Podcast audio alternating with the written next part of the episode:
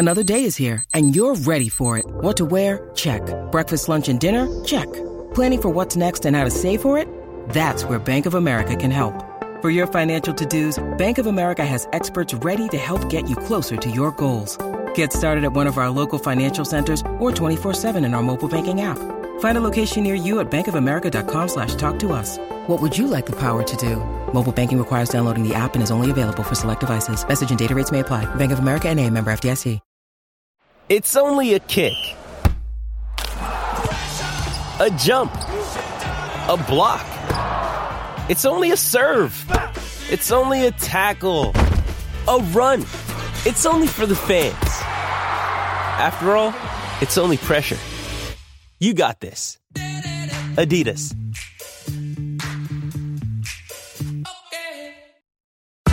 Thank you for listening to this Podcast One Sportsnet production, available on Apple Podcasts and Podcast One.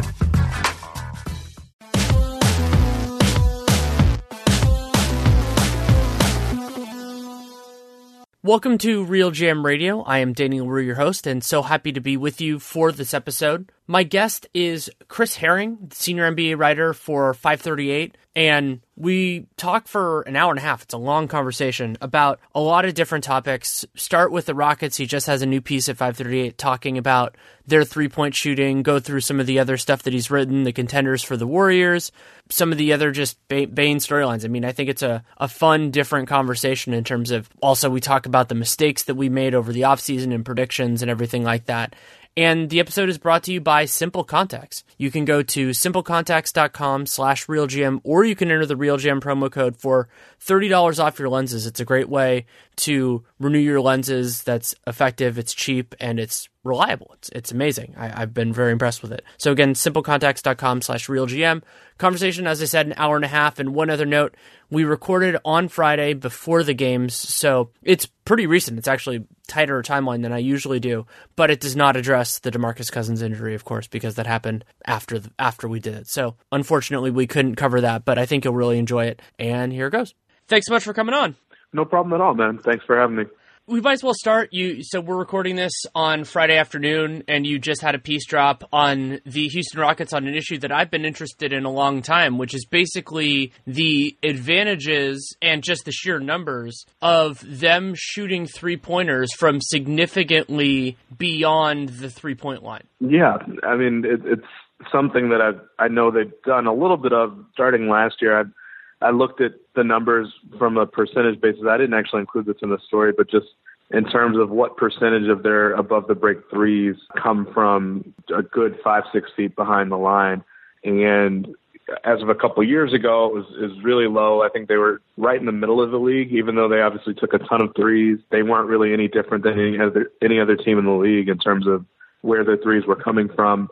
Last year, they went from, I think, 13th in the league to second, right behind Golden State.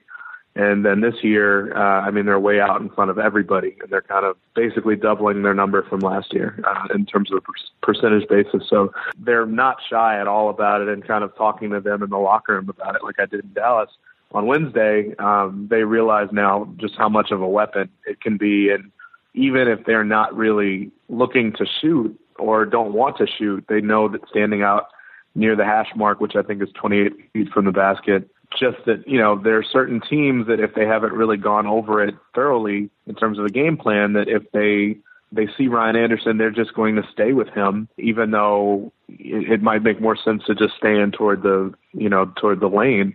And when you look at the numbers on it, I mean, they're not shooting particularly well from there. I mean, it's not awful uh, because it's so much further away. It's to be expected that they wouldn't shoot, you know, 50, 60% from there, but they're shooting less than 30%. I think somewhere like 29.8% from anywhere from 28 to 35 feet. And so uh, when you play the numbers game there, you, you would think that you just kind of give them a little bit of space. But Ryan Anderson basically told me it's, it's almost like a free throw for me because it's probably the cleanest look I'm going to get in the game other than a free throw. It's shooting that far away. And so it creates a lot of space for their guards. And they've got, you know, two of the best three, four point guards in the league, maybe five point guards in the league on that one team. And, you know, leading the league in ISOs, leading the league in ISO efficiency, incredibly good in pick and roll, and just so much space that they create by having Eric Gordon, Ryan Anderson, sometimes James Harden even playing way, way out 35 feet from the basket and trusting that guys will follow them out there on defense. Yeah, there are a lot of benefits to it. One way that I've tried to define basketball is through the idea that an offense, more than the defense, but both ways, they're trying to make the other team, the opposition, have as bad of choices as possible. And so, what having those guys space out does is it just puts this psychological pressure on the other team because it's not like if you put Andre Roberson out there and the other team just says, we don't care. It's the exact opposite of that, where whether or not they it's actually you know those shots go in. As long as they go in enough that people are cognizant of it and feel like they should be out there then they will be out there a little bit more. And then that gets into the idea also of reputational effects. And eric gordon and, and ryan anderson in particular justifiably have reputations as guys who can take and make those shots. So defenders are going to be out there. And in certain circumstances in a lot of circumstances opposition treats those players as one like that as being like that defender's primary responsibility responsibility, which means that they can't be somewhere else. Yeah, that's the funny thing about it is how much of this is based on reputation.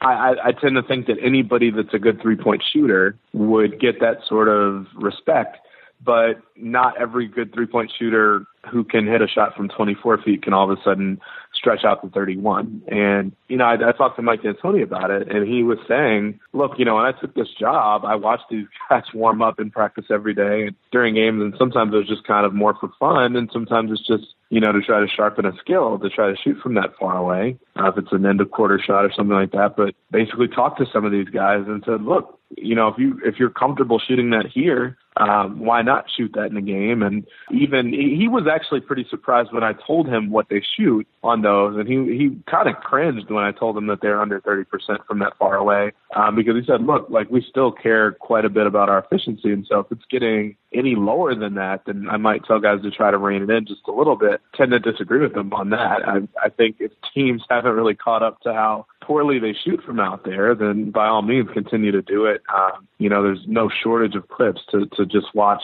James Harden use defenders as traffic cones, basically, and obviously Chris Paul as well, and Clint Capela just getting endless lobs because of the, the result of the way that teams defend this and, and feel the need to defend this. I watched Harrison Barnes follow Ryan Anderson out to 30, 32 feet in this game on Wednesday. And I mean, and the other thing is that with the Rockets, the way they score, they hit 10 threes in the first quarter of that game that I was watching in Dallas. And so, I mean, that probably has an influence too. Even if they're just hitting threes from the corners, Rick Carlisle tells his guys to start playing way up on these guys after a while and taking that shot away from them, you know, you're probably going to do, by extension of what he said, you're probably going to go out and defend them out further than you should, even out above the, the top of the break, which is a lot different than a corner three, which is where they're doing damage. But it's the, the perception part of it is fascinating. Um, you know, the Warriors, that's been true of as well. But you know, I, I think those guys have kind of earned it a little bit more with regards to Steph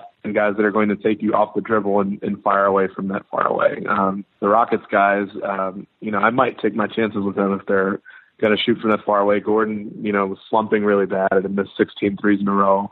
Uh, make them prove it a little bit. Uh, I think you can live with certain guys beating you especially if they're trying to beat you from 35 feet away. That same concept also applies to something else that we've been seeing around the league the last couple of years, which is more aggressive closeouts. So kind of those are the two choices you can make if you respect these shooters is either you can be there the whole time and so that means you're out of the play or you can try to help a little bit more and then you're closing out and aggressive closeouts uh, lead to two big problems. One is you can just run into the dude and then that's a foul and I think guys have gotten better at that. And some like Kevin Love are even innovating and moving out of their normal shooting motion to draw those fouls even when the guys do the do the flyby. And then the second is the idea that you close out too hard and instead of fouling the player, you open up another shot because maybe they can take a dribble and get by you. The one, the phrase that I've often used is two dribbles and a good decision, like that sort of thing. And so there is no perfect solution to this, which is, I mean, in, in many ways, the, the best solution for the right guys is just letting them shoot in certain circumstances. But it's fun because teams are figuring out the right ways to do this and sussing it out and realizing that it's not necessarily the same thing against different opponents. And it's another one of those kind of ebb and flow things as the league is changing into more of a perimeter game. Yeah, that honestly, I, I've kind of asked. I, I, I get in this mode where I start reporting, and I, I kind of start at a place where I ask for the moon and the stars from the statisticians I'm working with. I asked for more than I actually was able to use in the story. Um, there's one really cool stat that I remember. Um, I worked on something last season and I wanted to try to move statistically. I mean, we obviously knew it, but the you remember the the crazy rotations that Frank Vogel was running out and trying to play basically three bigs with the Magic at a time and trying to play Aaron Gordon at small forward instead of playing him up a, not even up a position, but just more natural position at the four, maybe even the five. And basically that that was taking a toll on Aaron Gordon's ability to dunk. And because he was playing with guys that couldn't shoot, and so the lane was clogged constantly. And so I asked some statisticians I was working with, you know, how I could get at that, you know, through advanced numbers and trying to, you know, highlight some of that. Obviously, I can tell how much less often he's dunking, but I want to kind of be able to say definitively why even though I have a hunch as to why. And they were able to get numbers to me. Now, they didn't really actually highlight what I thought they would, but numbers on how many players are in the paint or on average when he is trying to take a shot in the paint from the paint.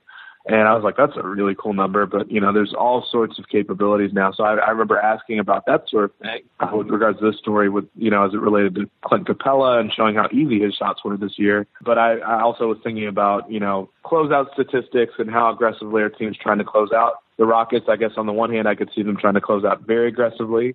On the other, what you just said, I mean, the Rockets obviously drew way more three point shooting fouls than any team in the league. I, you know, I wrote last year at one point um, and he ended the season this way as well. James Harden had drawn more fouls by himself than any team had throughout the entire league, which is still amazing, amazing statistic.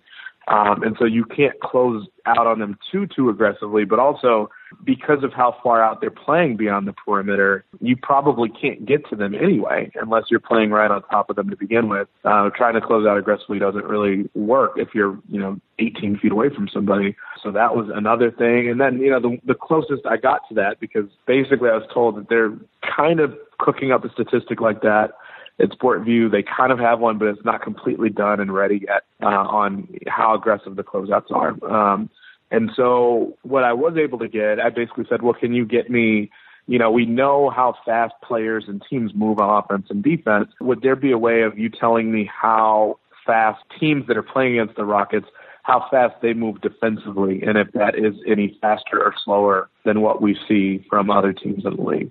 And so they did look that up, and they basically said on average that the Rockets, the defenses that play against the Rockets move at the seventh slowest speed in the league. And, you know, on some level, it was kind of surprising to me. But then I thought about the ISOs and, and basically, and even, you know, ISOs, pick and roll, even with stuff that requires some sense of movement on defense. And, and obviously, they ISO more than anybody in the league, more successful at than anybody in the league they freeze teams in a way that's different than a lot of other clubs because you can't really leave their shooters and it kind of leave you leaves you in a no man's land. So it's fascinating to kind of think about what this team I actually feel like the numbers spelled out very well what makes this team so interesting from an offensive standpoint and what they do to defense. They kind of paralyze you because you're afraid to obviously help off of a shooter, but you obviously don't you know, you don't want to play too far up on the shooter either because if you do that, then there's no way for you to get back and try to help somebody against James Harden or Chris Paul, or, or frankly, at times even Eric Gordon has, been really good off the dribble um, this season and is playing really well at the rim. Yeah, I mean, you have a lot of that stuff running together, and it's it's fascinating with the Rockets. Something that I think Nate's done a really good job of articulating before is that the definitive element of defending the Rockets is whether you can effectively stop a Harden big or now CP big pick and roll with just two guys. Because if you can do that, then it stymies a lot of what they want. Though now with ISOs, they can, there are a couple other wrinkles, and of course having two of them as opposed to just just James Harden is is a game changer. But the reason why you have to think about it in that way as opposed to other teams is because helping means something very different against them than it does. And the other thing that I was thinking about was uh, in re- in response to your piece, Dean Oliver, who is just a giant in in basketball statistics, talked about how his research has shown that the secondary benefits of above the break threes are more significant than the benefits you get from a couple percentage points in the corners because the corners are closer and the function of help is very different than above the break threes, which I think ties in with a lot of this stuff too. Yeah, I mean that's the thing at the, at the top of the the break. I mean, there's really just that part of the floor, you're, you're kind of again paralyzed in the sense that it's really hard to bring help there. Um, I mean, you and frankly, I mean, let's say you do close out really aggressively in the corner. Depending on which way you angle your body as a defender, you can kind of double team someone without actually having to have a second person there. You force them toward the baseline. I mean, the good defenders do that. It's hard to do in a closeout situation, but uh, I mean, it's definitely doable. And and frankly, I mean, if we're going to be honest, I actually had parts of the piece that we cut out for length purposes. But the Rockets finally have a couple guys. You know, I feel like for years the perception was that Trevor Ariza was doing so much of this by himself as a wing defender there and trying to kind of prop up and hold up the the Rockets defense by himself as a wing defender. They've got a couple guys now aside from him that uh, that know what they're doing. Uh, obviously, they they really struggled with Mbah a um, when he was out with injury, but PJ Tucker is obviously a good defender. Chris Paul, um, you know, his reputation is, is well established throughout the league in terms of what sort of defender he is. Both is kind of a skills artist, but even on the ball, he's very good. And so, I mean, this this defense is is really smart all of a sudden too, and they are the sort of team. It'd be interesting to watch the Rockets try to defend, you know, a Rockets offense. And certain guys would probably handle the task well. It would be very difficult, but it'd be really interesting to watch James Harden with that much space trying to navigate, you know, who he's going to defend, who he's going to pick up and where. But um, it's, he, it's really a fascinating team. He'd get lost all over the place on weird guys. It'd be fun. Yeah, I, I wrote a piece for The Athletic, I think it was about a week ago, shortly after the Rockets game, though I could have written the same piece beforehand because it didn't change the way I felt, about how the Rockets, to me, are the most dangerous team against the Warriors, like to the Warriors' chances of winning a title in a seven game series. And the, the thesis was the way that you beat the Warriors, other than through injuries, which of course is a part of this, is by having an unstoppable or functionally unstoppable strength and also not having an easily exploitable weakness. And so the more intuitive way to do this is the way that the Rockets have, which is being really great offensively and then just not being terrible defensively. And something that gets lost in the shuffle here is that Cleveland scored pretty reliably against the Warriors in the 2017 finals. It was just that they couldn't stop them at all. And that is oh, why oh, absolutely. And and that's why Cleveland people should be a little bit more concerned. I mean, obviously there there are other things to talk that we could talk about the Cavs and I'd like to later. But that's what the Rockets can do is they can score well enough that even a good defense will have some trouble with it. Maybe I think they'll be better in the playoff settings and all that that the opposing defenses will and with tactics and adjustments and all that. But the Rockets are good enough defensively where they give themselves a chance. So they're they're not fighting. You know, it's not they they can win a game 105 to 100. It doesn't have they don't have to go to 120 to win, but they can. No, absolutely. I mean that's that's the difference here is that uh, I mean they've been beating the drum now for a while on three point shooting and basically I mean they haven't come right out and said this, but let's face it, most teams would have no shot whatsoever at knocking off the Warriors in a playoff series. I mean, that dynamic skyrocketed even more and took off even more when they signed Kevin Durant. You know, I think the Rockets were pretty honest with themselves about the fact that they were a pretty big long shot, but that they basically said, look, we have some supreme talent here. We have James Harden, got good role players around him. But let's be honest, we we would need to get extremely, extremely hot from three, and that's you know you talk about the variance with regards to three point shooting. It could theoretically happen, but I think we were looking at that as a totally best case scenario last year. You know, it would have required a lot of luck, uh, might have required an injury on the other side of the floor.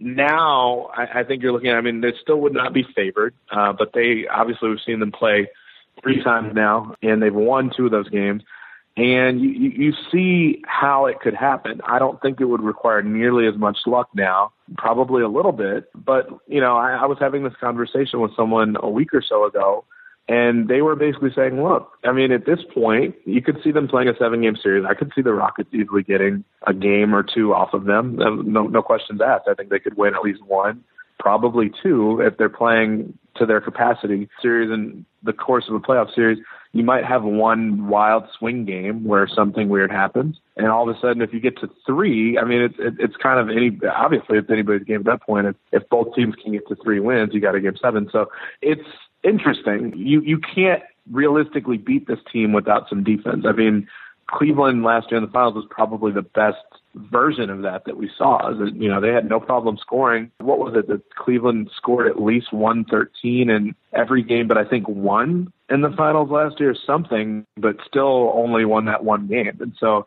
and it was a game where they just went totally nuts uh, and hit everything. And so if that's what it requires to beat them, you've got to be able to defend. You've got to be able to get some stops because uh, otherwise, I mean, it's, it's not realistic. I mean, it might be for the Rockets, but I mean, especially with the way Cleveland looks right now, I mean, you would have to be scoring 150 points to have a realistic chance of winning a game against them based on how their defense looks. And that's not going to happen. If you had all these guys in their prime, you know, Derrick Rose and everybody else in their prime and Isaiah Thomas, I don't, I don't think that would happen, let alone right now with how they look. So I, I mean, at this point, and that was actually how I led my story today about the Rockets. Was basically saying like, at this point, is it even really close? Are we even close to having a team that matches up as well or better than the Rockets do with Golden State? I don't. I really don't think there is. I mean, Oklahoma City's been playing much better lately. Minnesota has been pretty hot. Cleveland's been garbage for for the last few weeks. But the Spurs not having Kawhi and not really knowing what the status is there uh, you've really only got a handful of teams that even, you know, could be put in that conversation. Uh, you know, maybe some teams make it interesting. You know, the Pelicans have a lot of size, but I think at times that might play against them, uh, you know, hurt them uh, against a team like the Warriors and how fast and how up and down they are. But, but Houston undoubtedly makes it interesting. Uh, I, I don't think that's a team that Golden State would sweep. I think that they would at least make it interesting because they they do present maybe not matchup problems, but they are much more Golden State's equal than they ever were before. Yeah, I think that's a good way of putting it. And for me, in the overall Western Conference picture, there are more teams this year than before. Though, of course, injuries were huge last year. That can take a game or two from the Warriors. Like, I don't think they're going to make it through the first two rounds clean this year, unless they get you know key players being hurt, which is a big part of last year with Nurkic being out, and then the Jazz just having a bunch of guys get have have limitations at various points in the series.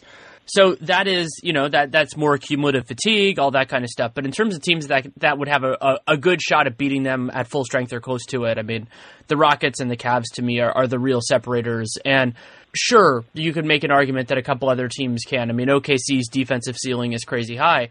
And what I think some people lose sight of is that in a lot of these situations, the limitation is not actually like, can they reliably defend the Warriors? For certain teams, it's the other side, which is, can they reliably score against them? And that's my concern with OKC. That's my concern with the Celtics, who get talked about, bandied about sometimes with this, and the Spurs too, is I don't think those teams can score enough to beat the Warriors four times out of seven.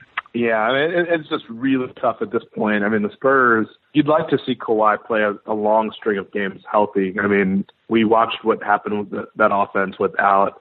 I mean, Aldridge, that was one of the uglier series I've seen for from a top guy. Once Kawhi went down, I mean, I guess he was asked to play a different role once Kawhi went down than what he played the whole season. But he just he couldn't handle double teams in that series. You know, I, I think about a team like Oklahoma City. I could see that getting really ugly. First of all, you know, I, I love that defense. Um, you know, I actually made a prediction at the beginning of the season that I thought that Oklahoma City was the better of the two teams that had really reloaded. Obviously, they did, and Houston did, and I thought that Oklahoma City kind of on from a functional standpoint looked better on paper. Um, you know, I think I assumed that Melo would kind of adopt the Olympic Melo stuff earlier, uh, as, as opposed to kind of having been talked into that or for them having to lose to kind of adopt that style of play. I think it took Russell Westbrook a long time to kind of be the alpha dog that he is, you know, given that that's his team.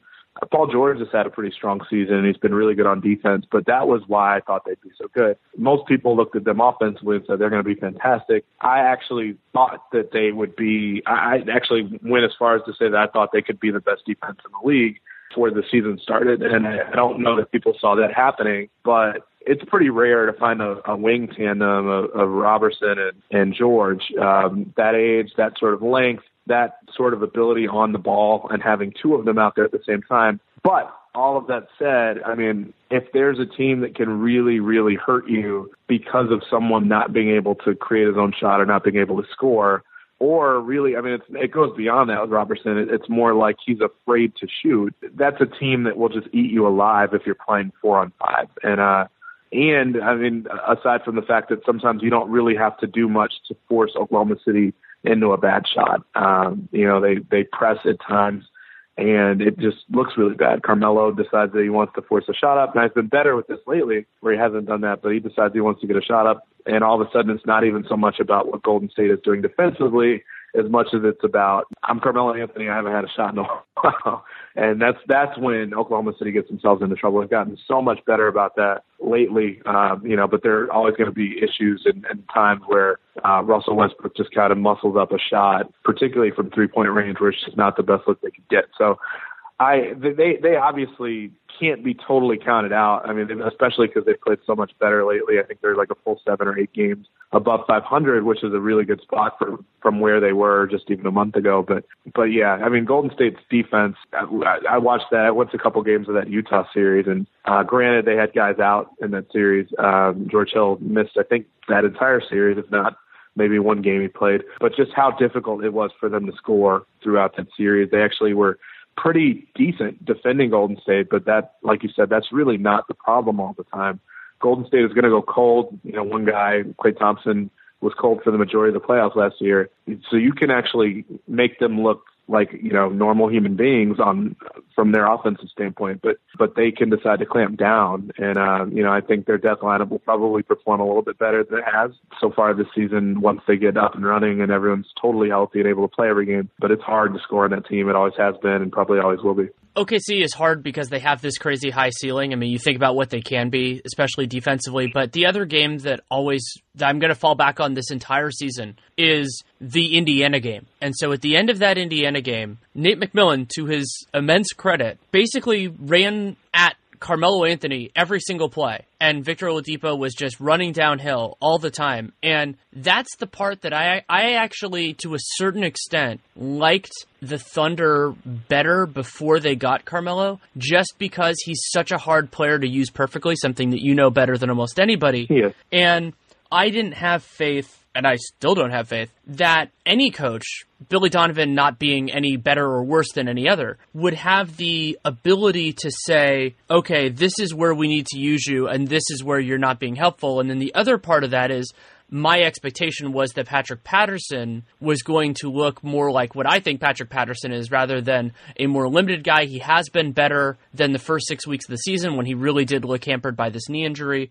But he still, even at this point, isn't what I hoped he would be, especially defensively. But offensively, you know, he's had he it's been more his moments rather than consistent. Yeah, no, I, I agree with that. I mean, Carmelo, I think at this point, the fact that you know, the the moment that uh, Fred Katz, bless his heart, you know, kind of the who me reference with Carmelo um, in, in preseason, where uh, he was asked at training camp, he'd given thought to the idea of being a six man, and just kind of started laughing and you know made a joke out of it because he's like, who me? How would I come off the bench? In what world would I come off the bench? I mean, it tells you about the, these guys' mindsets, and, and and frankly, all the kind of backroom dealing that happens with these sorts of trades. These guys are guaranteed. I mean, it, it's almost like free agency to some extent, especially when you have a no trade clause. I mean, you have power over where you're going, or at least where you're not going. So in that case, he was probably promised anything and everything with regards to what his role would be just to try to get him to convince him to to go ahead and opt into that sort of deal being made. But he, yeah, it, it took him longer than it should have to kind of accept the idea of being more of a catch and shoot guy. I mean, you have two guys that are in their prime that are young, they can get maybe not any shot they want, but you know, if you give them long enough, they probably can. But they can use the version of Melo that we've seen, who is just devastating from almost anywhere on the court if he's catching and shooting. But when he's holding and surveying the floor and trying to figure out where the second defender is going to be in terms of the help defender. And he's doing that and he's jab stepping. Like that's just not useful to them. And it, it does raise the question. I mean, Patrick Patterson, they couldn't be more different in terms of what they bring to the table. You know, I had some faith that Melo would work out really well for Oklahoma City because of the fact that, you know, playing the four position I thought would be good for him. And having so much of the burden take, taken off of him from having to chase people, which he hates doing that. Uh, he hates playing in the post uh, defensively, but he hates chasing people uh, around screens and what have you. Just kind of won't do it. And so it's kind of that you know that awkward tweener thing where he's very good at the four on offense. He can be very very good on defense there, and he's had his moments where he's looked good defensively. But uh, but yeah, I mean there's certain things that Patrick Patterson does much better than he does, and I think that finding a fit for Patrick Patterson probably would have been easier if Melo weren't in the picture. But uh, but it's it's hard to say. I, I'm not really sure where he'd fit perfectly at this point. It's not a perfect fit there.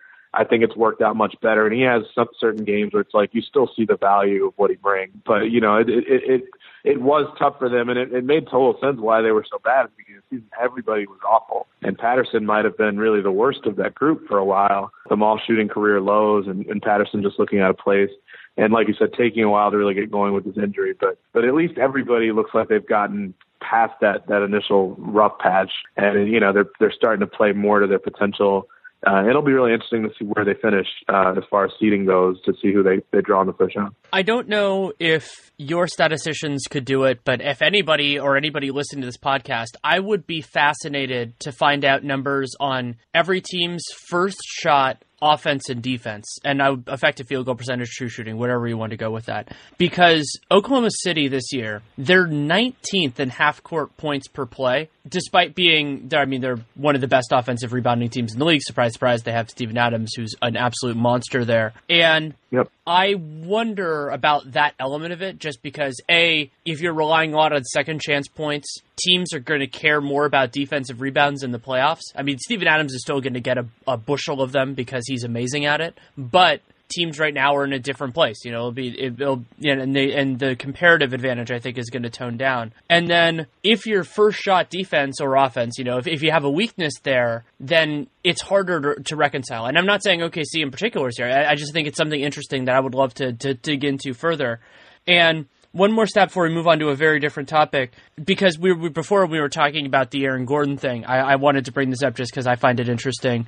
Last night, I was looking at Andrew Wiggins. The Warriors beat the beat Minnesota last night, and for the season, Andrew Wiggins has taken 182 shots at the rim and 180 shots that would be classified as deep twos. And I saw that tweet. It was unbelievable. Like an element of that is so there there are two different parts of that that are important, and it's funny because Wiggins partisans were going in one direction, and the other direction is important too. So the Wiggins partisans were arguing that well he's not getting to the rim as much because there are more guys there, and I think that's completely true, and that is a mitigation. He also has the lowest free throw attempt rate of his career. Some of that is because he's taking more, he's taking a lot of shots. Some of that's just that he's getting to the line way less. And the other part is that may be true, but that doesn't mean he has to take as many long twos as he has because he's terrible at it. He's shooting like 35% on long twos. And so you're sitting there going, okay, it's true. Maybe the shots at the rim are going down, but you have wonderful offensive players on your team unless it was him and a bunch of like backups, those shots could go to somebody else and they would do better. Yeah, I mean it's it's been a really. I was having this conversation with someone a couple of weeks ago. He's had a really rough season, which is interesting because he the way he started the season was really promising. I mean, you know, speaking of Oklahoma City, hit the the game winning shot against them from basically, you know, just on the other side of half court. But I mean, this was going to be an interesting season to begin with. We knew that. The, the first story I wrote of the whole season, and even preseason, was about Minnesota and kind of my lack of faith in their ability to figure out who would really be the facilitator of this group because they had a rough season. So I, I, at one point, was basically kind of making an argument in the story for you know, I'm like, man, you trade Ricky Rubio away and now you have all these scores where you could really use someone that facilitates like that. And quite honestly, I think the closest thing they found to it, even though Teague has had pretty good year, at, least really good moments within this season, Tyus Jones has, has actually been a really good facilitator for them. And, and I think mostly in the sense that he just doesn't really play you out of games. He, he, they've got enough guys that can kind of get the job done for them. He doesn't turn it over. He, he assists very well. He defends much better than someone you'd expect for someone for his size. But Wiggins was always going to kind of be in a tougher spot because Karl-Anthony Towns is not really competing with people down low for possessions. Although it did kind of feel like he was last year because Wiggins kind of took over games so much in fourth quarters, but he's a post player, so his touches are going to be a little bit different than a wing players. Whereas Butler and Wiggins, all of a sudden, kind of replicate a lot of the same traits. Not completely, but definitely to a, a large degree they do in terms of, you know, the sorts of shots they like to take, in terms of the quality of shooters that they are, uh, in terms of who's touching the ball most in crunch time, especially after the first month or so of the season was over. I remember Zach Lowe had posted a tweet basically pointing out that Jimmy Butler's uh, usage rate was very, very low compared to what we'd seen in Chicago for the first few weeks. And then it just kind of spiked out of nowhere because Jimmy Butler put his foot down and said, okay, enough. We're just going to start winning now. And obviously Thibodeau knows that of him and from him and, and probably wanted him to do that very much in the same way that uh, these alpha dog players, we were just talking about Russell Westbrook kind of did that. And all of a sudden how it kind of turned the tide for that team in Oklahoma City. Butler did the same thing in Minnesota and had entire games where that was completely the right decision it's clearly kind of come at Wiggins' expense because he hasn't really figured out how to fit in within that. Uh, and I think it, it leads to him kind of jacking shots, shots that he really doesn't need to be taking. But for someone that has been used to scoring 20 points a game, all of a sudden, it's been a year. I, I would probably call it a little bit of a regression. You know, he, he has his up and down moments, but you want to see his shot selection getting better not worse. Um, and I, I kind of feel like there's no rhythm to what he's doing a lot of the time because of the fact that he just doesn't really know when it's his turn. And it's, it's not really so much of a your turn, my turn sort of thing as it was in Oklahoma City because again, one of those players in, in Minnesota is a big, and so his touches are fundamentally different than the ones that are being distributed in, Minnesota, in a place like Oklahoma City. But it, it's looked uncomfortable, and uh, I mean they they just signed the huge extension with him, the max extension, so they've got to figure it out. And you know Wiggins is still so young; I'm sure he will get a lot of it figured out. But it's been a really rough season for him so far, and, and kind of the the down note of something that's been a pretty fun season so far for Minnesota. I did not think of it when I talked about them in sequence, but there is a parallel between late career Melo and current Wiggins, which is that both of them are talented offensive players. That, you know, if you have them as a key option, your offense is going to be at nth level, which is better than some teams are, obviously. But the problem is, it's also worse than Minnesota's other personnel. When he Karl-Anthony Towns is he might not I'm not at the point yet where I'll say he's a generational offensive talent, but he's close. Like that's how good he is for his size. Jimmy Butler is a wonderful offensive player. And so the problem in certain ways with those guys, and then with Melo it's more the combination of that and his defense, which is complicated. It's just that they make a team better, but they don't really amplify a starting lineup with superior players. And that is really hard to reconcile versus a lot of the other things, especially when one of the things that those guys do is put up a bunch of points. So if somebody's a little bit more casual, they go, oh, they're putting up a bunch of points. That's a good thing. But you're looking at how the nature of it. I mean, Melo this year, his true shooting percentage is the lowest it's been since his rookie year, and his usage is also the lowest it has been in his entire career. And that isn't to say, you know, a smaller, a small variance, a couple hot shooting games will change that around a little bit. But there is that parallel between these two guys of there's still a place for them in the league, but it might just be because of their stature, their contracts, and all that kind of stuff. They can't functionally be put in that role because it's not the way the league works. Exactly, and and that's exactly what I'm getting at with the the makeup of that team. I kind of felt like Thibodeau went a little, and it's not normally what you see from him, but I mean, he, he obviously brought in Butler, who's a, a good defender. He brought in Taj Gibson, who's a good defender, and guys that he not only are good defenders, but guys that he knows and know his system.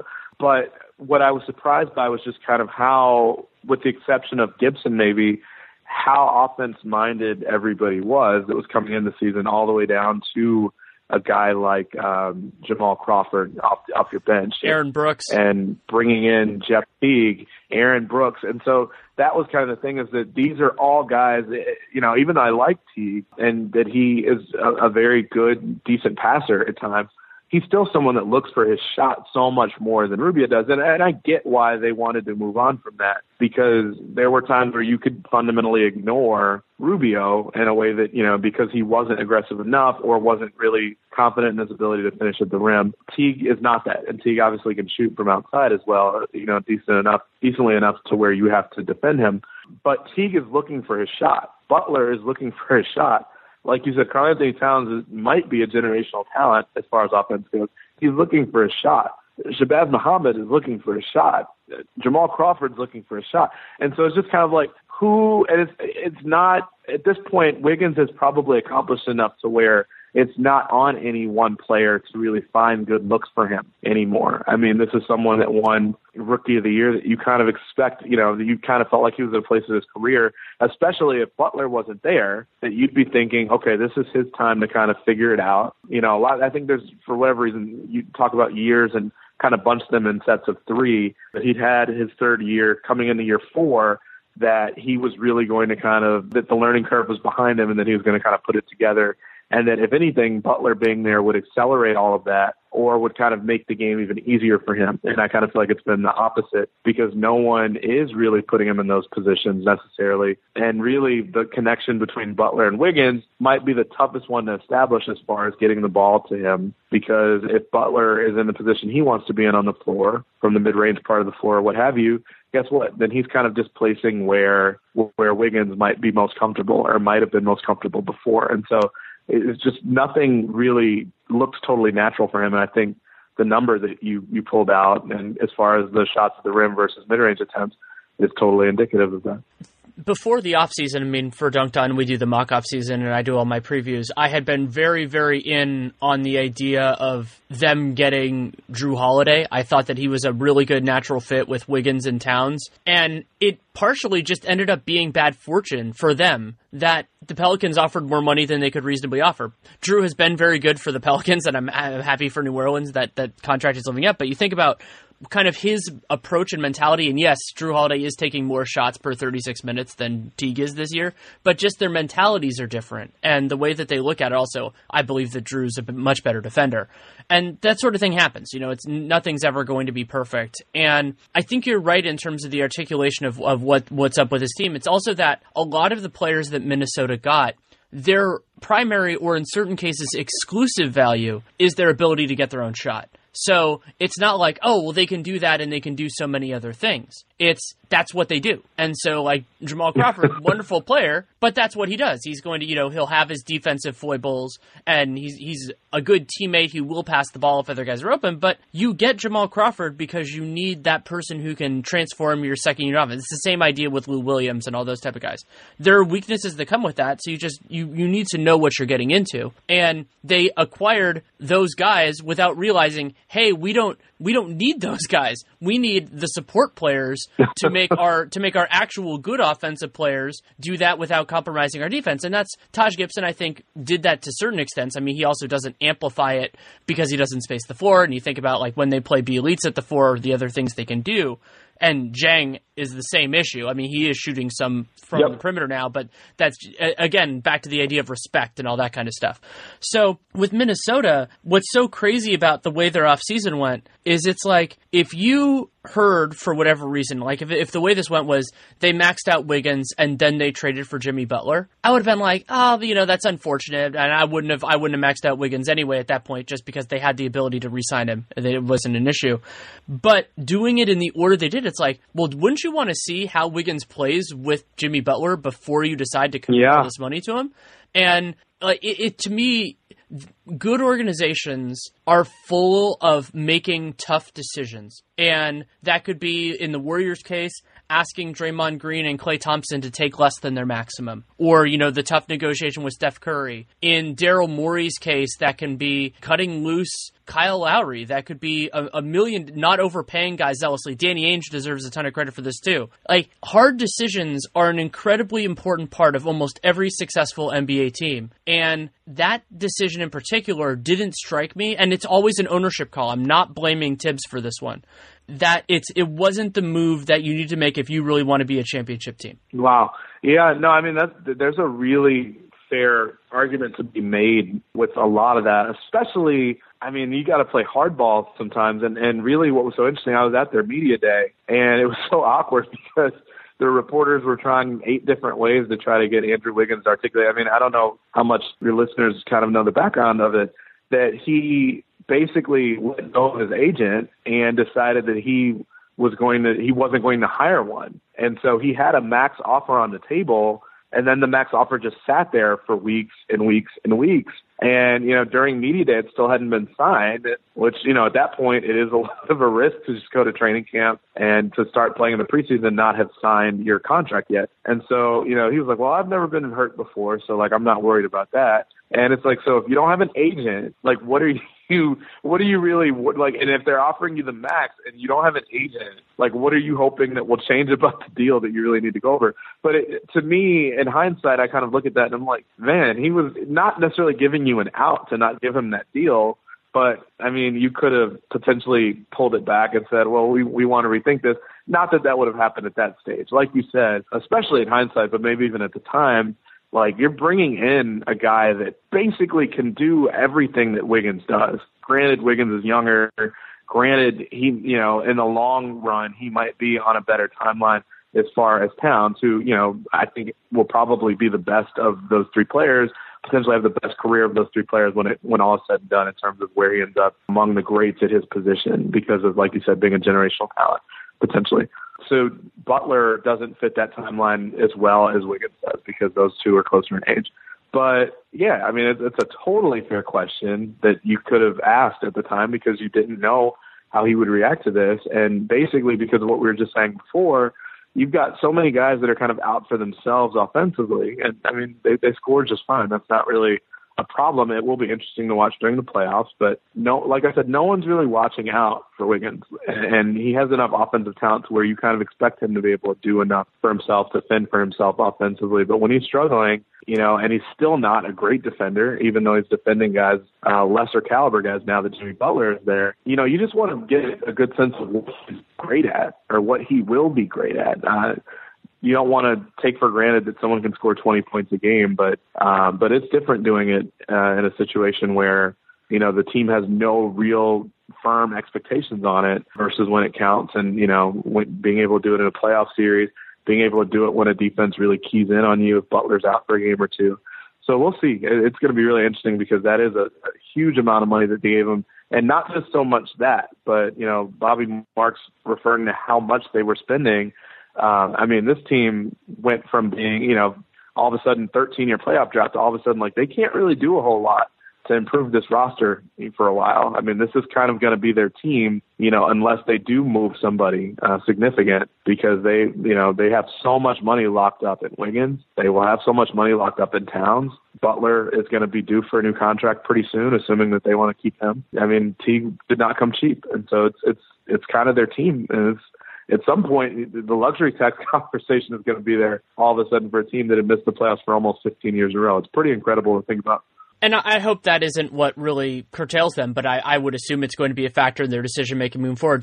Before we move on, I want to take a little bit of time to tell you about Simple Contacts. Simple Contacts is a convenient way to renew your contact lens prescription, reorder your brand of contacts from anywhere in minutes. And I've experienced the process a little bit more directly than I did before because I was able to go through their whole vision test. I have required vision correction since the fourth grade. I've been through a lot of eye tests and the convenience of doing it at home. I used my computer, but you can also do it using your phone, which is very, very cool. There's a redness test, there's a vision test, and they're very thorough with it. The first time I did it, actually, I was, they say you have to be a certain distance away. I was too close. They caught that. They realized that I was too close. It wasn't even like, it, it was within a reasonable margin. It wasn't even like, oh, I was two feet away and you're supposed to be way farther than that. It was impressive that they had that kind of diligence. And they put that thought into really everything. I mean, it's incredibly convenient. The test itself takes less than five minutes, was significantly less than that for me, other than having to redo that part of it. And the test is designed by doctors, licensed ophthalmologists, review every test. Have the brands of lenses that you're familiar with. They have great customer support, as I dealt with. And the vision test is only $20. So beyond the convenience of it, the cost is way, way better. So you should definitely check it out. And something I really like about our promotion with them is that there's both a URL and a promo code. Sometimes people get confused. And so you can go to simplecontacts.com slash realgm, or you can just enter the realgm promo code. Or if you want to be super fun, you can do both. I'm 99.999% sure you don't get any additional benefit, but just to make sure. And the benefit that you do get is $30 off on your lenses. So again, you go to simplecontacts.com slash realgm or you just enter the realgm promo code. Give it a try, see everything that they have. I was really blown away by all the options that they have. And for people that have been dealing with contacts for, for a long time, just to have it all in one place that's so simple is, is great. And again, simplecontacts.com slash realgm or the realgm promo code. Now back to the show. Do you have a few minutes to talk about the Cavs? Yeah. The single most important part of this to me is not that the Cavs have struggled to defend or anything like that. It is that other than arguably the Warriors, and it's arguable because LeBron is an entirely different thing, no team is more aware of the difference between January and April, May, June than the Cleveland Cavaliers. And the fact that it certainly sounds like, from the abundance of reporting, which is also weird about this, is that they're freaking out. And that to me is the story here. It is not Cleveland being having trouble and all of us being asked by our editors to write the what's wrong with Cleveland column. It's players only meetings. It's hearing these the the blame game going around. And that's what's shocking to me about this because I expected something like this to happen over the course of the season because it, it does, but not for it to affect the players the way that it appears that it is and management to a point. Yeah, I mean it, it's just there's a lot that's missing there and it, it's such a new team. And I, I think when you think about why this seems to be kind of unraveling the way it is, uh, and the defense, I mean, you don't want to downplay that because I mean, I, I think we've learned our lesson uh, as as people that use numbers, you know, watch plenty of film, uh, take trends to be meaningful or not meaningful. Uh, we've learned our lesson pretty quickly and aggressively with regards to Cleveland and what they are and what to take from these middle months that you know haven't meant much the last couple of years. But what what really strikes me this year is just how immediate the sense of urgency has to be, just because of the fact that like everything is riding on this. If you're the Cavs, uh, LeBron leaves, you've got Isaiah Thomas, and you've got to make a big decision about whether you're going to pay him or not. Which you know at this current moment, that is a very interesting question as to who would pay him and what they would pay him. Uh, although he's still, you know, still in the beginning stages of just trying to get his legs back after a long time off. You know, you, you've got a lot of things riding on this in terms of, you know, do you submit that pick that you got from uh, from Boston and the Nets? Do you use it now and try to make something of it now, or do you hold on to it, basically assuming that this is such a mess that we really have no clue whether LeBron is coming back, and based on that, we can't mortgage the future or at least a, a big chunk of the future on something like that. So it's just, I think there's just a lot of pressure there. I mean, it, it, kind of reminds me that the Cavs have not really always handled stuff very well when it comes to a lot of this stuff. You remember the the Kevin Love, LeBron fit in, fit out thing was maybe two years ago. There have always been little things here and there. Obviously, there was stuff kind of bubbling underneath the surface with regards to Kyrie that we didn't even know about um, or didn't pay enough attention to. And so it, it, it's not to say that it disqualifies them in some way. But when you kind of combine what's happening, it's not a good sign. And it's just, again, it's hard to see where the upside comes from here because even if they do make a trade, like who are they realistically trading for that makes a big enough difference to where all of a sudden you could see them being on even close to level footing with Golden State? I, I think anytime you have LeBron, it, it's a possibility that you can, that he can do something to kind of pull you out of a rut. But this team's defense is just so bad, and even though we've seen the this team flip the switch, I think last year was a great example, and we mentioned this before, that not being true defensively. I mean, they looked unbelievable on offense against pretty much everybody they played in the East. Uh, a little less so when Isaiah Thomas got hurt and Boston locked down on them a little bit more defensively, but they still were able to score they were able to score in the finals too. But if you can't stop Golden State, it's not going to make a difference. And I, I guess I just wonder, you know, some of the names that you've heard that maybe they'd be interested in trading for, whether it's a DeAndre Jordan. I've seen Lou Williams' name come up in connection with them. I mean, you you need first of all, you need a couple guys. Uh, one guy would I don't know I really don't know at this point, if assuming you couldn't trade with the Warriors themselves, I don't know if there's a single guy in the league right now that I feel like that person alone would put them on totally level footing with Golden State. And that is crazy to say that given, you know, the fact that LeBron is on Cleveland and given that they basically have, and granted, this is with caveats, but, you know, a guy that was averaging 30 points a game last season on their team and Kevin Love. But I, I don't know at this point. Like they just look so far gone, and I know that they'll improve as the time comes. But it, it's it's just a mess, and it, it does feel for some reason different than previous years, and and maybe it's just because you don't know if Isaiah Thomas is going to get healthy enough or, or not. I mean, he's healthy, but like whether he's going to get back to himself. And even if he does, you don't know that that addresses the biggest problem for them, which is their defense my read on it right now is that, assuming, as uh, it sounds like you do, that the players who would really be a sea change, especially ones who are on team control for more than one year, just aren't available. You know, even the kind of the one year guys like Paul George and Boogie, I don't think those guys are available for the Nets pick or anything like that. They're in, you know, those teams are pretty happy with it, and that could be a very real risk for them. You know, like you, you there is an argument to be made that either Oklahoma City, New Orleans, or both would be better off theoretically. Let's say the Cavs did offer the Nets pick for that player. Just say, hey, risk premium, all that kind of stuff. Anyway, those types, if those types of things are off the board, what is a little bit striking to me about this is that there's no player that is going to fix what ails them, but there are a couple of guys that I think would help and that might be available without giving up some sort of premium asset. So George Hill is one of those. I think George Hill, when he's healthy, which is a gigantic if. I mean, we know that from basically his entire career in yeah. his ability to play on and off the ball, defend both guard positions, that would be a very nice fit, and, and it would work well against the Warriors. That was part of why the Jazz were very excited about having him against the Warriors last year. We saw how that turned out. I don't know how available Avery Bradley is. That Bradley is a guy who could help, and then the other one, and I floated this in a piece for the Athletic this week, is my kind of outlandish game theory idea, but it's not outlandish in terms of, it just depends on how teams are seeing it, is if Rich Paul leaned on the Lakers to have them buy out KCP. Because the reason that the Lakers would do that is making Rich Paul happy is a very good thing for them to do right now. It and the, having KCP for the next 30 games versus not having him doesn't make that big a difference for them. But making Rich Paul happy could. And so that's the logic there, basically the short version. If you want to read the longer version, you can read it in my piece. And all three of those guys will not fix what ails the Cavs, but they would help. And so I wonder, though, th- all of those require different sacrifices. The Avery Bradley one, they're going to have to give up good players because Detroit's not doing it willingly. With George Hill, they're probably going to have to give up financial flexibility, maybe even luxury tax bill. And KCP, it's just about the luck. You know, like do does Rich Paul lean? Do the Lakers accede to it? That sort of thing. So I think that's where they should go is these kind of smaller incremental moves, and then listen on the bigger stuff and hope that somebody overvalues your assets. Which is actually pretty much just like taking it to a point. You know, it's just that if it's saying basically acknowledging that you're not going to be the favorites, that you're not even you'll have better than a puncher's chance. Obviously, they have LeBron James on their team, but it kind of acknowledging that there's only so much they can do realistically. Yeah, I mean, here's my question. I mean, you might have a better sense of this than I do. Even if they do, like my my thing at this point, like I said, there's definitely not one guy that gets them over the top. Even if it were Paul George, I, which you know, Cavs fans would be over the moon if that were the case because theoretically he's someone that could come in and really help the defense. I don't. I also am of the opinion that there's not any one guy that would fix their defense at this point.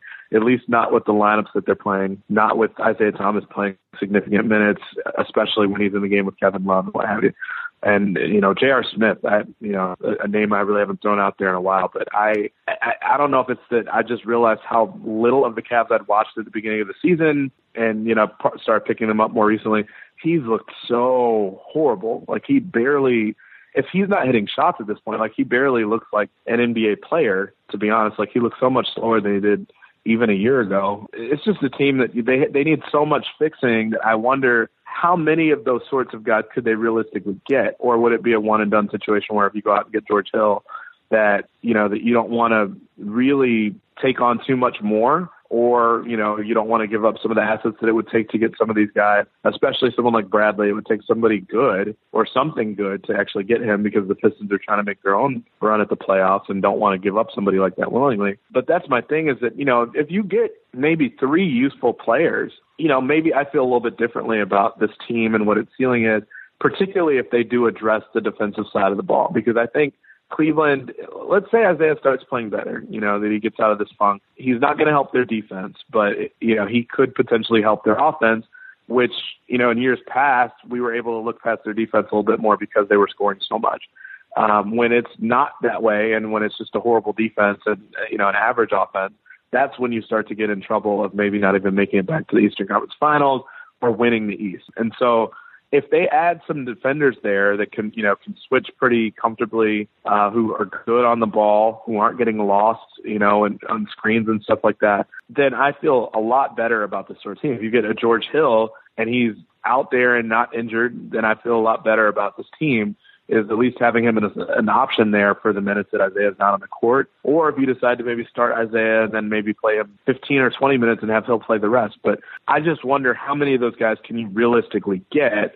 And I guess to some extent that comes down to what are the Cavs willing to give up and spend in a year where they might really be better off having their assets going forward if LeBron's going to leave. And obviously, he's not tipping his hand either way. To say that, you know, if he did, that would make a total difference. But he's he's already been very clear about the fact that he's not going to do that. And why would he?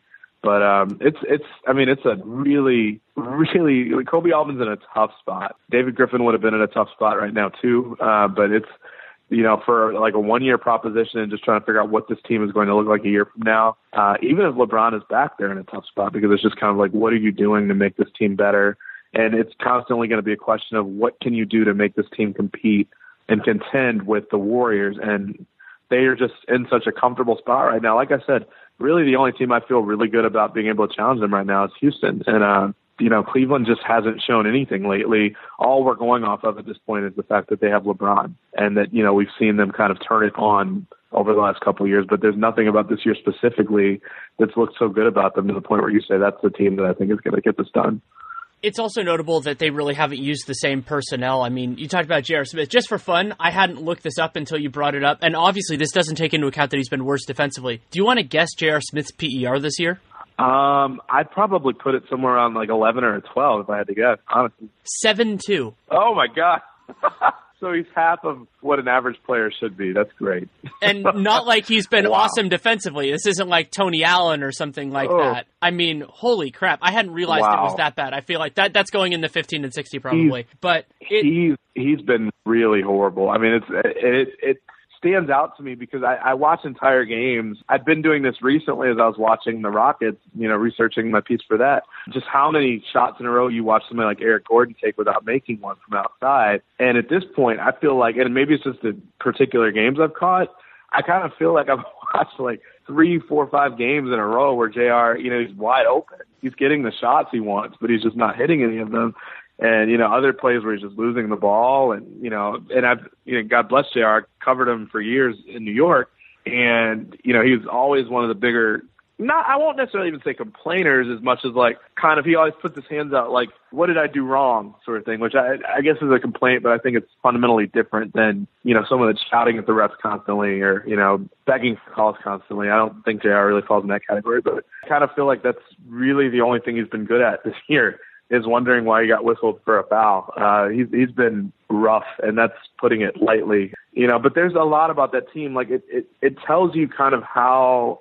On some level, how flimsy that team is. I mean, if if if, if Jose Calderon really playing big minutes for them didn't say it loudly enough, this team just isn't very deep all of a sudden. When when you look at certain guys not being able to shoot really. JR Crowder has been pretty poor this year. Um, and you already knew that you were coming into the season with guys that weren't really shooters and Wade and Wade's actually had a good season, but Wade and obviously Rose and Shumpert hasn't even really been there the whole time, but has had a rough go of it this season. It, it's just been a, a weird team. And it, I remember Zach Lowe and I had emailed, you know, he, he, one thing I really respect about Zach, he very much kind of asks people's opinion opinions that he respects. Even he takes the All Star Game stuff so seriously with regards to his podcast and kind of writing out almost you know something that you would see in the field of law or something in terms of just like his analysis as to why uh, both sides of everything in terms of why guys should be there, why they shouldn't. And he made a case for Kevin Love that I definitely hadn't made, just saying that he thought he should be in the game just because look at how much of a wasteland so much of everybody else has been outside of LeBron. And Kevin Love is quietly having a really good year. Now, he made the argument that you can't really hold Kevin Love accountable for what he's been on defense, in part because he never really intended, he never went there to be a center. And it was very clear that he was never going to be a good center there defensively. Um, that maybe that compounds how bad the problem is by putting him there, but that that's obviously not something that he would do if it were up to him. But I mean, that's just a, a really the the team just isn't built very well, you know. And I mean, maybe this is the best they could do given the Kyrie situation. But you know, and s- several people have said this. You didn't absolutely have to trade him. Now, stuff might have been bad. I know there was even a report out within the last day or two of the idea that Kyrie threatened the idea of getting surgery, having surgery done. But you know, it, it it could be very interesting to look back on if the Celtics do make the final, and you know, assuming that they have to go through Cleveland to do it or beat Cleveland to do it. All of a sudden, if we look up and Kyrie makes the finals, LeBron doesn't, and it's predicated on this idea that you know Kyrie was kind of the missing link to some extent. We know how important he's been in the past for Cleveland, and the idea that Cleveland really doesn't have good point guard play, and we know that LeBron can do that, but it also is very, very taxing on a player. I assume, especially of LeBron's age, to have to do that, you know, and to have to do it for a whole year, where he's kind of carrying the weight of more than one player, uh, probably two or three players, by having to do that in a year where Isaiah Isaiah just looks so bad. I mean, I I can't imagine he continues to get the same minutes that he does unless it's just out of desperation. Uh, if he continues to play this bad, you know, two three weeks from now, they, you have to do something because he's just not giving them really anything on either side of the floor. I'll give my current operating idea of what happened in the Kyrie circumstance. And basically the idea is, is this. The Cavs, you know, they got the demand and they listened to it and they were talking to teams. And my guess is that they were expecting they weren't going to get a great offer. And, you know, it's kind of like, you know, like basically the, your willingness to test a player is directly proportional to the quality of the offers that you're receiving. Actually, it's inversely proportional, but that's sort of a circumstance. And so what I think happened was they didn't necessarily want to trade him, but when Boston came to them with an offer as strong as that one was, I mean, think about how strong of an offer that is. I mean, the Nets pick, everybody expected the Nets weren't going to be a playoff team. We disagreed on where in the non playoffs they were going to be. Isaiah Thomas, who, yes, he had that injury and everybody knew that there was something going on there, and Jae Crowder, who has one of, at that point, had one of the best value veteran contracts in the entire league. I mean, he still Yeah. signed for two more seasons. And so I think what happened Yeah. was, let's say that the demand was true, but either way, I think it's about the same picture. Is they just went, well, if he's this unhappy, then we're, you know, we're probably going to lose him in two years anyway. It's a lot better to trade him now than to trade him at the deadline or to trade him next year if LeBron leaves or something like that. And this, we're getting a lot of players back. We're getting a lot here. So it made the choice easier for them. And I mean, I was, I still think that the Celtics gave up a lot for Kyrie Irving, and they it worked. It is did. working out beautifully for them, which is great. And and part of what good GMs do is they they trust their bets and they make their bets. And it's the same story with the Fultz Tatum thing, though. There's a whole crap ton going on there too. But Wow. Yeah. but that's but I think that's what happened with the Cavs is the idea that they they didn't necessarily want to do it, but they got this really strong offer and they're like, well, you know, we might as well. And I can understand why if LeBron was supportive of keeping Kyrie, they'd be frustrated because he knew that Kyrie's special. I mean, and Kyrie is special against the Warriors in particular because as good as they were defensively, they could never stop him. And I think back Yep. to Game Five of the 2016 Finals. The, So- the 40 point yeah, games that was the 40 LeBron. point game. Like being at that game, I was sitting there going, even if Draymond, I mean, granted, you could say maybe they would have never gotten going and all this stuff, but the Warriors couldn't stop those guys. They there was there, they were just unstoppable in that game, and Kyrie's undeniability made Cleveland a whole different thing. And also their defense was better that year and all that kind of stuff. And as gr- I, Isaiah is spectacular. I mean, Isaiah was better last regular season than Kyrie was, but that's just not what he is. He's something else. He's something great, but he's something different. So they, but they just went, well, fine. This is this is the best we're ever going to do. We might as well do it. And it's just so happened that Boston's return on the trade has been better than many of us anticipated, and Cleveland's return has been far worse. Yeah, I mean, it, you know, and you're right. I mean, I I will say this, and I will offer this up, kind of sacrificing myself here for anyone who's listening. I I told my boss the other day, I was like, you know, I I'd like to think I watch a lot of basketball. I write about stuff that I you know I at least think is interesting, and hopefully other people find to be smart. I was like, I've had a really bad year in terms of uh trying to make sense of these trades as they happen, and then you know hindsight and looking back, you know, four or five months later. And I think probably a lot of us have. I don't know that everyone would admit it. I think a lot of people, even looking back at the the Bulls trade, obviously with Minnesota, and you know, feeling like Kris Dunn had just had a, a really, really, really rough rookie year. Zach LaVine is coming off a torn ACL. the Bulls, including you know their own pick in the swap to get Markkanen, which you know I still didn't necessarily find that to be that smart, but you know, lo and behold, now the Bulls are like too good to really be tanking fully. And, you know, I think both sides of that, both teams came out looking pretty good. You know, the Timberwolves have what they want. The Bulls clearly have at least some future to build around. And, and we really haven't even necessarily seen their full potential yet since LaVine is just getting up and going. But between that and uh, the Indiana trade, obviously, where Paul George doesn't become an all star, but Victor Oladipo does, and you know probably had the stronger case to be one, and looks like a legitimate star and franchise player. And, and then we get to the trade that we were just talking about with Kyrie and, and Isaiah Thomas, and I'm pretty sure the headline I put on that story was something along the lines of the Cavs threaded the needle with, you know, the Kyrie Irving trade, basically saying that, like, look, they set themselves up pretty well for the future. The pick was, it, even regardless of how you felt about Isaiah, not everybody loves him as a player. He has a shortcomings for sure. Most people, at least, could appreciate that the the first round pick there, regardless of how bad you felt the Nets would be, that they're going to be bad enough to where that's a valuable pick. That is valuable, no question. Jae Crowder, like you said, from a value standpoint, is meaningful because of just the contract control the fact that he plays a position that's really important, particularly against the Warriors, and being able to kind of defend and stay with people and, and to be able to fight through screens and switch and what have you, and size wise. And someone that, you know, at least last year was a good shooter. And then, you know, the cherry on top there, and why I said they were threading the needle, not only are they taking care of the future with that trade, but they're, you know, you've got a, a good enough player now to entice LeBron to say, like, this is someone I want to play with that can help me score and make it so that I don't have to bring the ball up every single time. This is somebody I can trust um, in a playoff series, you know, that I don't have to do it all myself. So really, it kind of looked like a home run from that standpoint. And then on top of all that, um, you know, I remember it being a total letdown with all Woj and everybody else, where all of a sudden the Cavs look like they're trying to back out or void the deal, and then all that gets thrown in is the second round pick. But they got a pretty good haul back especially once it was known throughout the league that Kyrie wanted out, or at least in the media that he wanted out. But man, like when none of those things work out, all of a sudden the Nets are, you know, they're, they're going to still be bad, but like the, the Nets got out to a pretty decent start this year. They definitely look good, uh, just to the eye, the eye test. And you look at the fact that Crowder has been really, really bad so far. And, you know, kind of prompts you to look at his career and realize that he hasn't really ever been a great shooter. He had a good year last year as a shooter, but he's never been a great shooter and probably has a better reputation from that standpoint than what he actually is as a shooter. And then you get to Isaiah, and I think that the part that so many people overlooked, and I was probably guilty of this as well, is exactly how serious the hip injury was and how long it was going to take him to get back. And for someone that is so, you know, heavily dependent on being able to kind of contort and twist how much he plays off his quickness in particular.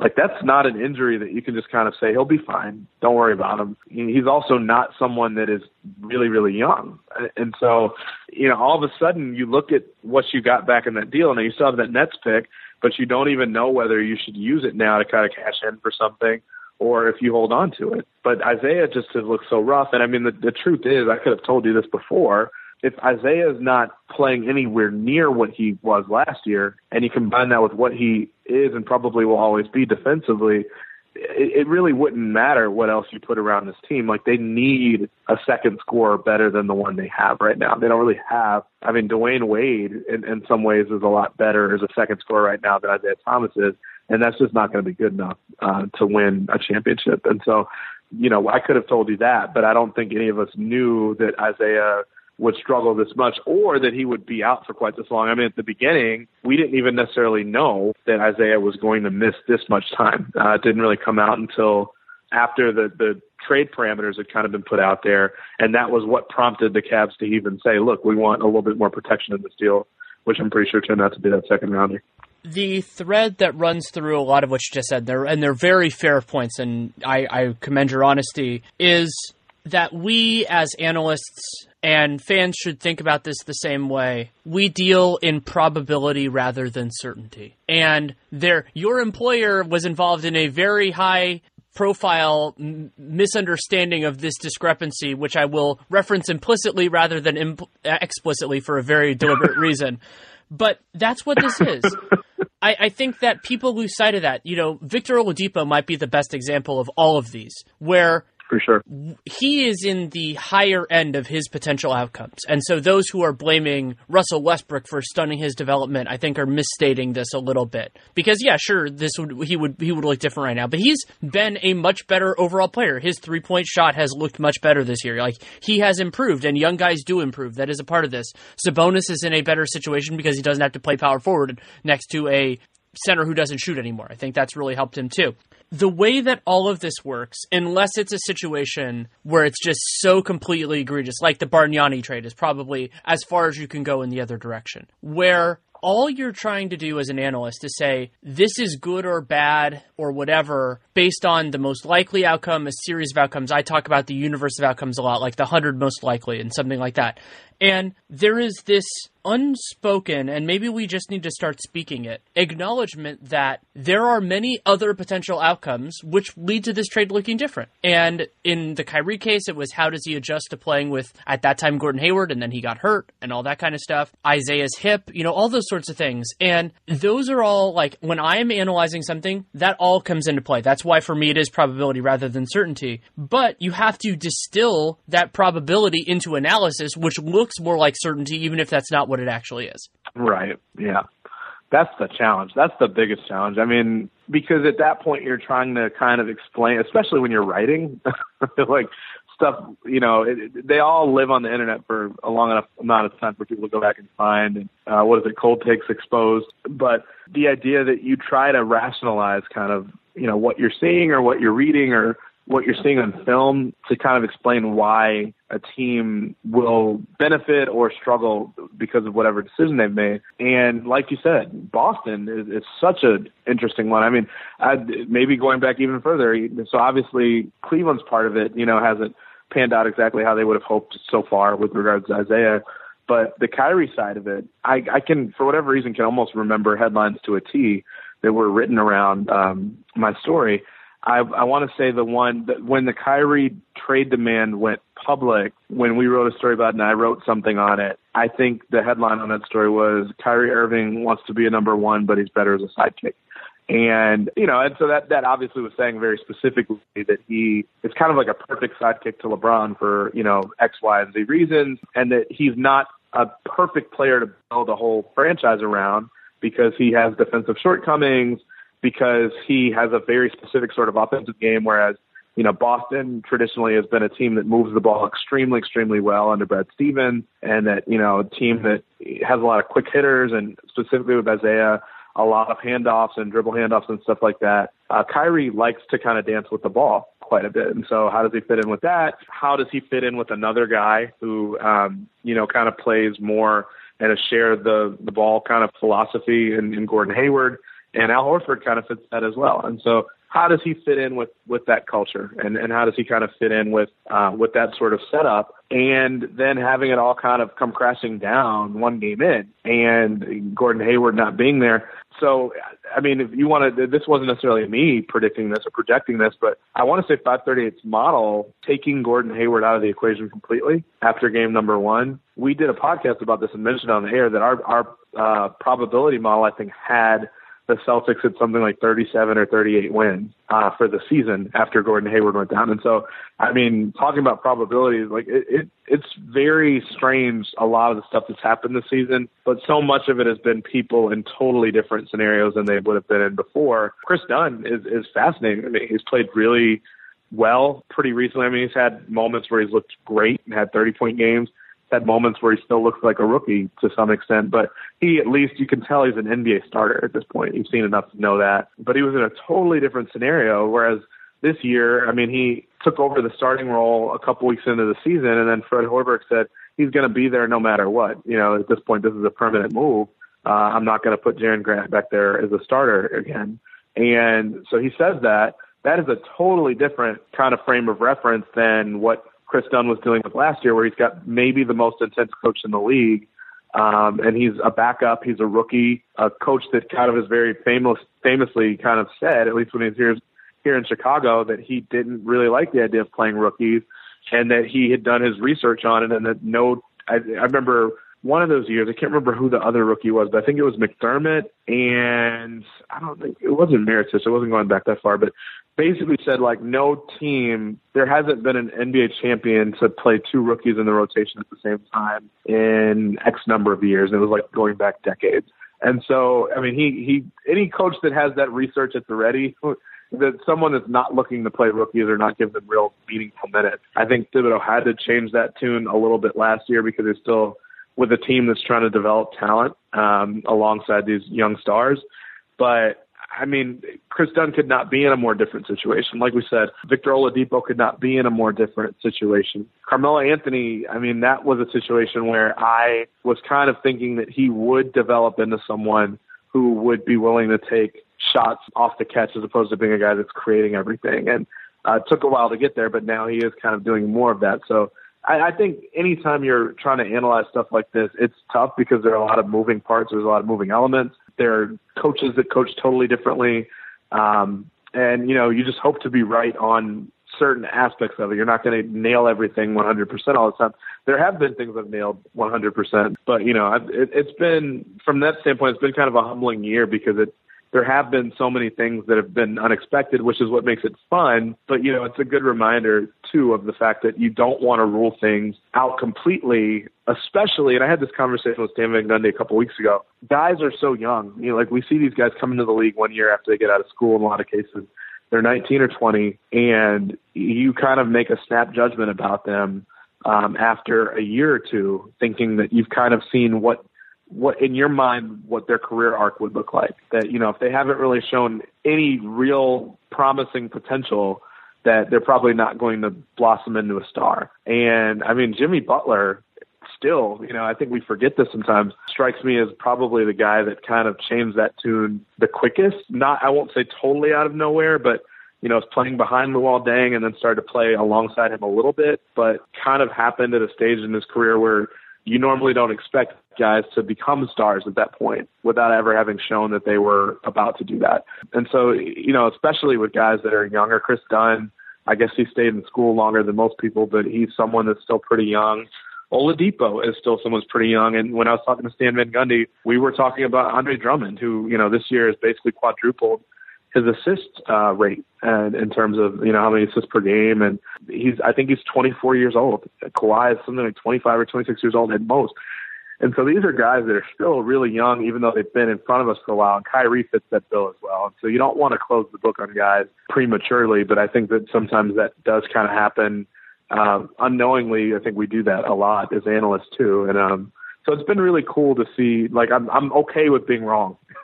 sure, other people are very okay with calling me out as wrong, but it's it's been humbling from that standpoint, but it's also kind of a good reminder and maybe good tools to kind of figure out what to look at in the future so that you can be a little bit more accurate going forward about some of the stuff. I think of being wrong oftentimes as being a very effective way to learn. And for me, the the example I've used this before is getting LeBron's 2010 decision so wrong. And for me, that made me think about how I predicted free agency decisions entirely differently and led to some of the things I've gotten right since then. And I'm totally okay with it as long as you learn something from it, as long as the process was, you know, kind of right in that sort of a way where it's like, you know, you didn't miss something obvious. It wasn't, it wasn't a circumstance like that. But it is, you know, the, it is worth always remembering and sometimes acknowledging publicly that it's like, you know, that there, the unpredictability of this, as long as you manage it, is A, a part of what makes this great, and B, can make us look stupid all the time. And I'm good with that because the alternative is way less fun. So it's you know I, I think that there are some people who relish making other people look bad. And i think by and large those people are those who have never been put in the circumstance that we're in. But at the same point and how i know that is because i used to be one of those people until i became one of us. And, and, and so you just kind of deal with that. And you know I, i've come to the point where i'm gonna you know it's gonna roll off because as long as you know and the ones that kill me are the ones where i was lazy or i was reckless or i was stupid. Those ones i never let go. Like those sorts of things but the other stuff you know, it happens sometimes. And generally speaking, for me, I don't know why this has been the case. I think it's because I'm fundamentally kind of conservative when it comes to evaluating young guys. Oftentimes, I've been wrong more often than not with a guy being better than I anticipated than worse, and that feels way better. Even though it's wrong is wrong and all those sort of things, I'm way happier when Victor Oladipo is way better than I thought he would be than when Mario Hezonja is way worse than I hoped he would be. Like that's just the way it is. yeah. Me. And so yeah. maybe that is a little bit of self protection in that sort of a way, but I don't know. I think it leads to better outcomes. Yeah, I mean, I'll put it this way, and it, it's interesting. When you set the bar at a certain point, put it this way, especially, and I, I guess I got to see it through not a fan's eyes, but you know, as someone who was a messenger for fans, watching Phil Jackson and the way he did stuff, and and this is what's so interesting about how quickly the perception can change. And I, I kind of tweeted about this a couple weeks ago. Marc Berman from the New York Post put out a story a couple of weeks ago, quoting a scout, basically saying, you know, uh, like Porzingis is more likely to become uh, Pau Gasol and not really be a star franchise player and it kind of riled up fans. And you know, I think I think Marc, not to say that he headlined the story, but I think Marc's editors knew what they were doing by headlining it the way they did. And, and granted, it was also like a full quote basically, so it wasn't like dishonest. But I mean, I remember back to when Phil drafted this guy, and the conversation early on was that you know he was going to be a project that he was going to take at least two to three years to kind of really be ready to play long minutes, um, more than you know 15, 20 minutes a game and the the projection that he kept using was that, you know, I remember because everybody kept focusing on the guy's weight because he was rail thin. And Phil kept saying, you know, Pau Gasol was like that too. And he grew into his body and put on muscle and you, you see what he's become. And so that's kind of our hope here is that he can kind of develop some of those same skills, you know, as far as post work goes. He's very, very tall. He can be an impact player defensively, but that's the hope. And so that's literally what Phil was kind of hoping he would become. And it, you know, it's no surprise that that's what Phil would want him to become based on the fact that Phil coached Pau to a really successful career. But, you know, the irony of that obviously is that Porzingis plays, you know, miles better than anyone really expected based on what Phil had said. And the truth is, like, none of us in the States had really watched him aside from maybe workout videos and stuff like that, or you know, a stray video here, Draft Express stuff. We're not scouting this guy. You know, I saw him at Summer League. I was immediately impressed at Summer League. Quite honestly, you you kind of have biases that come in, and the idea that you know, you, a lot of people just think he's a tall, skinny guy and he's going to be soft. He's from Europe. He's going to be soft, which is probably a bit prejudiced. Uh, first of all. But secondly, I mean, he, he came in as a, after summer league and looked like the second best player on the team right away. And so you were able to tell really quickly, like, uh, this guy's not going to take two to three years to really be impactful in some way. Maybe not a star player in two to three years, but he's good. Like he actually is very good. He's exciting to watch. And this might be someone that you could build a team around at some point. And so based on all that, you know, to see how quickly he developed into something that, you know, star potential, a star, whatever you want to call him, I guess at this point an all star, you can call him officially. People were then disappointed to hear the Pau Gasol thing invoked as far as a scout saying that and it being on a headline in a New York tabloid. And it's just amazing because this is the same fan base that some people were booing him the night he was drafted. Best case scenario from what Phil was saying is Pau Gasol. And then when when someone presents best case scenario as Pau Gasol now, it's disappointing to the same group of people because they now feel like his ceiling is much higher than that. And so it's it's so interesting, like the back and forth with this. And a year from now, nobody will be able to really think of Victor Oladipo as ever having been anything other than a star. Maybe they'll reference the one year he had with Westbrook, which wasn't great. But the same way that Jimmy Butler, like I don't think people remember Jimmy Butler as being this guy that wasn't a star because you have to go back three, four years now to really think about that at a time where he was averaging five points a game. But it's it's it's fun to watch these guys grow. And like you said, you'd much rather undersell a guy slightly than than rule somebody out um, and then have him just blow up and be great. And I kind of feel like it's when you make these really big, bombastic statements like that, like whatever, what was it, Phil's friend, uh, Charley Rosen said that LeBron would, you know, be an average NBA player or something like that. Like it's when you say stuff like that. Like first of all, it's also probably like the dumbest thing that's ever been said by anyone. But it's when you say stuff like that where it sticks with people and you you literally kind of shoot your credibility out the window. As long as you're not doing that and it's not malicious and at least you're you're putting some thought and analysis into it and rationale as to why. I mean, you're going to be wrong sometimes. I think that is the fun part of it. And, you know, if it makes you feel better, me feel better, there are probably at least a handful of things that you like literally hit nail on the head. You know, I remember having done that with the Knicks when I covered them the first year I was there. Um, they, the story I wrote on Media Day, my first real story about them was about the age of their roster and basically saying like, depending on how you calculate their roster in 12, 13, this is the oldest roster in NBA history. They made the biggest jump from, you know, one off season to the start of the season. They got six years older on average from the, the age of the roster and no team has ever made a jump that big in one off season. So I basically said, will this team hold up? And I remember, you know, fans who didn't know my work and, you know, didn't know who I was really saying like, who is this kid? Like he just wrote this and this is a team built around a 27 year old, a 28 year old, and a 29 year old. How dare you kind of say that this team's going to be too old to, to really get to the promised land? And then lo and behold, you know, the irony is that Carmelo, Amar'e, and Tyson all end up getting injured because their backups really weren't available to play, and so those three had to play longer minutes than normal for basically the whole season. And you know, Mike Woodson didn't hesitate to do that, and basically everybody was hurt. Jason Kidd had the, you know, what was it, over 17 finish to the season. Rasheed Wallace retired before the season was over. Kurt Thomas basically retired before the season was over, broke his foot. Uh, Marcus Camby was never really the same, and I don't think he ever played after that season was over. And so, I mean, uh, basically, I was pretty much spot on with that. I, I don't think I saw them being a number two seed uh, before that season. I think that caught everybody by surprise. But, you know, those things are memorable, and those things feel pretty good when you when you put a pretty strong amount of analysis into your story and it, it turns out to actually pan out pretty well. So I don't know. You do this long enough, and I feel like you take it seriously enough. You're going to hit on some things. You're going to be very wrong about some things. But as long as you don't try to presuppose that you know everything and how it's going to work out to a T, then I think it's okay, like you said. And as long as you work to hone to make sure you're doing better every time, that that you're not making the same mistake and all all that kind of stuff. And I think exactly. that's really what all and that's why you talk to smart people. That's why you you know you you go through it in that way. And knowing knowing the two of us, we could talk forever. So usually I ask if there's anything we haven't discussed. I know that there are, but we've talked we've talked about plenty. So I will thank you so much for taking the time. Oh, no problem at all, man. So it's good to talk with you. Thanks again to Chris Herring for taking the time to come on. You can read him at 538. Lots of great work there, and I mean his work, of course, but but just I'm I'm impressed with the sports content that they provide all the time. And if you're not if you're into other things too, of course, they have great work over there as well. And you can follow him on Twitter at Herring underscore NBA. That's H E R R I N G underscore NBA as I said at the outset, this was recorded before DeMarcus Cousins' injury, which is part of the reason why this actually came out so early was I was dispirited by that and wanted to kind of channel my energy into something else. And so I just hammered out this podcast before I went to sleep. And I'll probably save my thoughts for that for something with Dunked On because that's a good way to do it. It's a more productive way. So you can listen for that there. I don't think I'm going to write on this. I still have to figure that out. And it's tough. It's unfortunate. I mean, for any player, but I mean, DeMarcus having such a great year. He's going into free agency.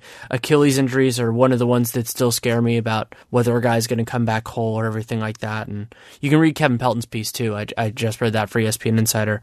It's, it's great. And so, it's a lot to go through, a lot to process, and it's a part of this business, unfortunately.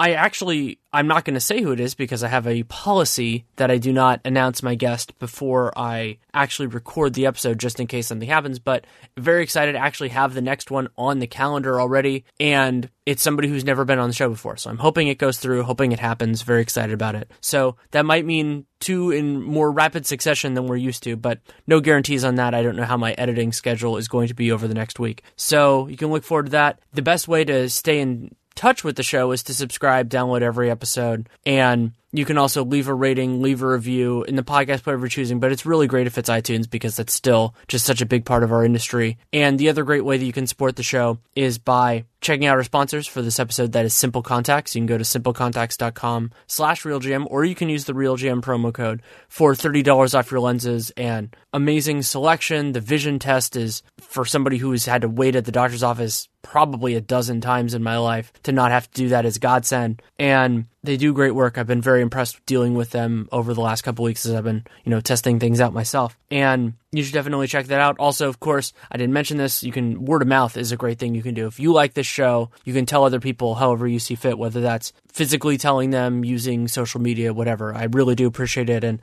I am so thankful every time somebody's like, Oh, I just found your show, really like it. So had a couple of those this week. And it's a weekly show. And why you want to subscribe is because it comes out a different day. I don't subscribe to a specific schedule because when it's an interview based show and I don't like holding episodes longer than I have to, I wouldn't want to be tied to that. And now that we are a part of the PodcastOne family, which I'm thrilled about, you can also check out all their shows. I mean, it's it's thrilling to be with them and we'll see where that relationship goes in terms of it'd be fun if, if there can be more let's call it cross pollination I, I, hope and expect that that will happen at some point in the future but as with anything it takes time. And this is of course a very busy time for, for me and for us. And so you can also check out all my other work. Dunked on is the big podcast thing. Nate and i do five episodes a week. We'll have a big 15 and 60 on the eastern conference coming out sunday night slash monday morning. Then the Twitter NBA show will be back on Saturday for Celtics Warriors, and that will be a sponsored episode, which is exciting. And then I believe it's a week from Saturday. We're doing the ABC, the ABC games are generally really good for that because it's usually single game on at one time, national TV, and they're often really really good games. And can also, of course, my writing. The Athletic, I've had some things come out recently for both the Athletic SF and the Athletic, I should say Bay Area, and the Athletic Cleveland. I wrote a piece about buyouts for them. RealGM have some stuff that has come out, have some stuff that is coming out. And then Sporting News had a Lakers piece, have a Celtics piece coming out soon as well, which I'm excited about. And then Patreon, patreon.com slash Duncan LaRue. You can subscribe and be a spot and there are lots of good content I've been doing. We're calling it Danny's Story Time where I read versions of some of my pieces and just did one of those on Friday, so you can check that out as well. So and it supports Nate and me in all of the things that we're doing. So you can definitely check all that out. Check out all the great work at RealGM and you know, if you can follow me on Twitter at Danny Leroux. Feedback, good, bad, or indifferent, Danny Leroux, NBA at gmail.com. If you take the time to write it, I will take the time to read it. I do not promise I will respond, but I will read it. You just have to take it on faith. That's the way it is. So thank you so much for listening. Take care and make it a great day.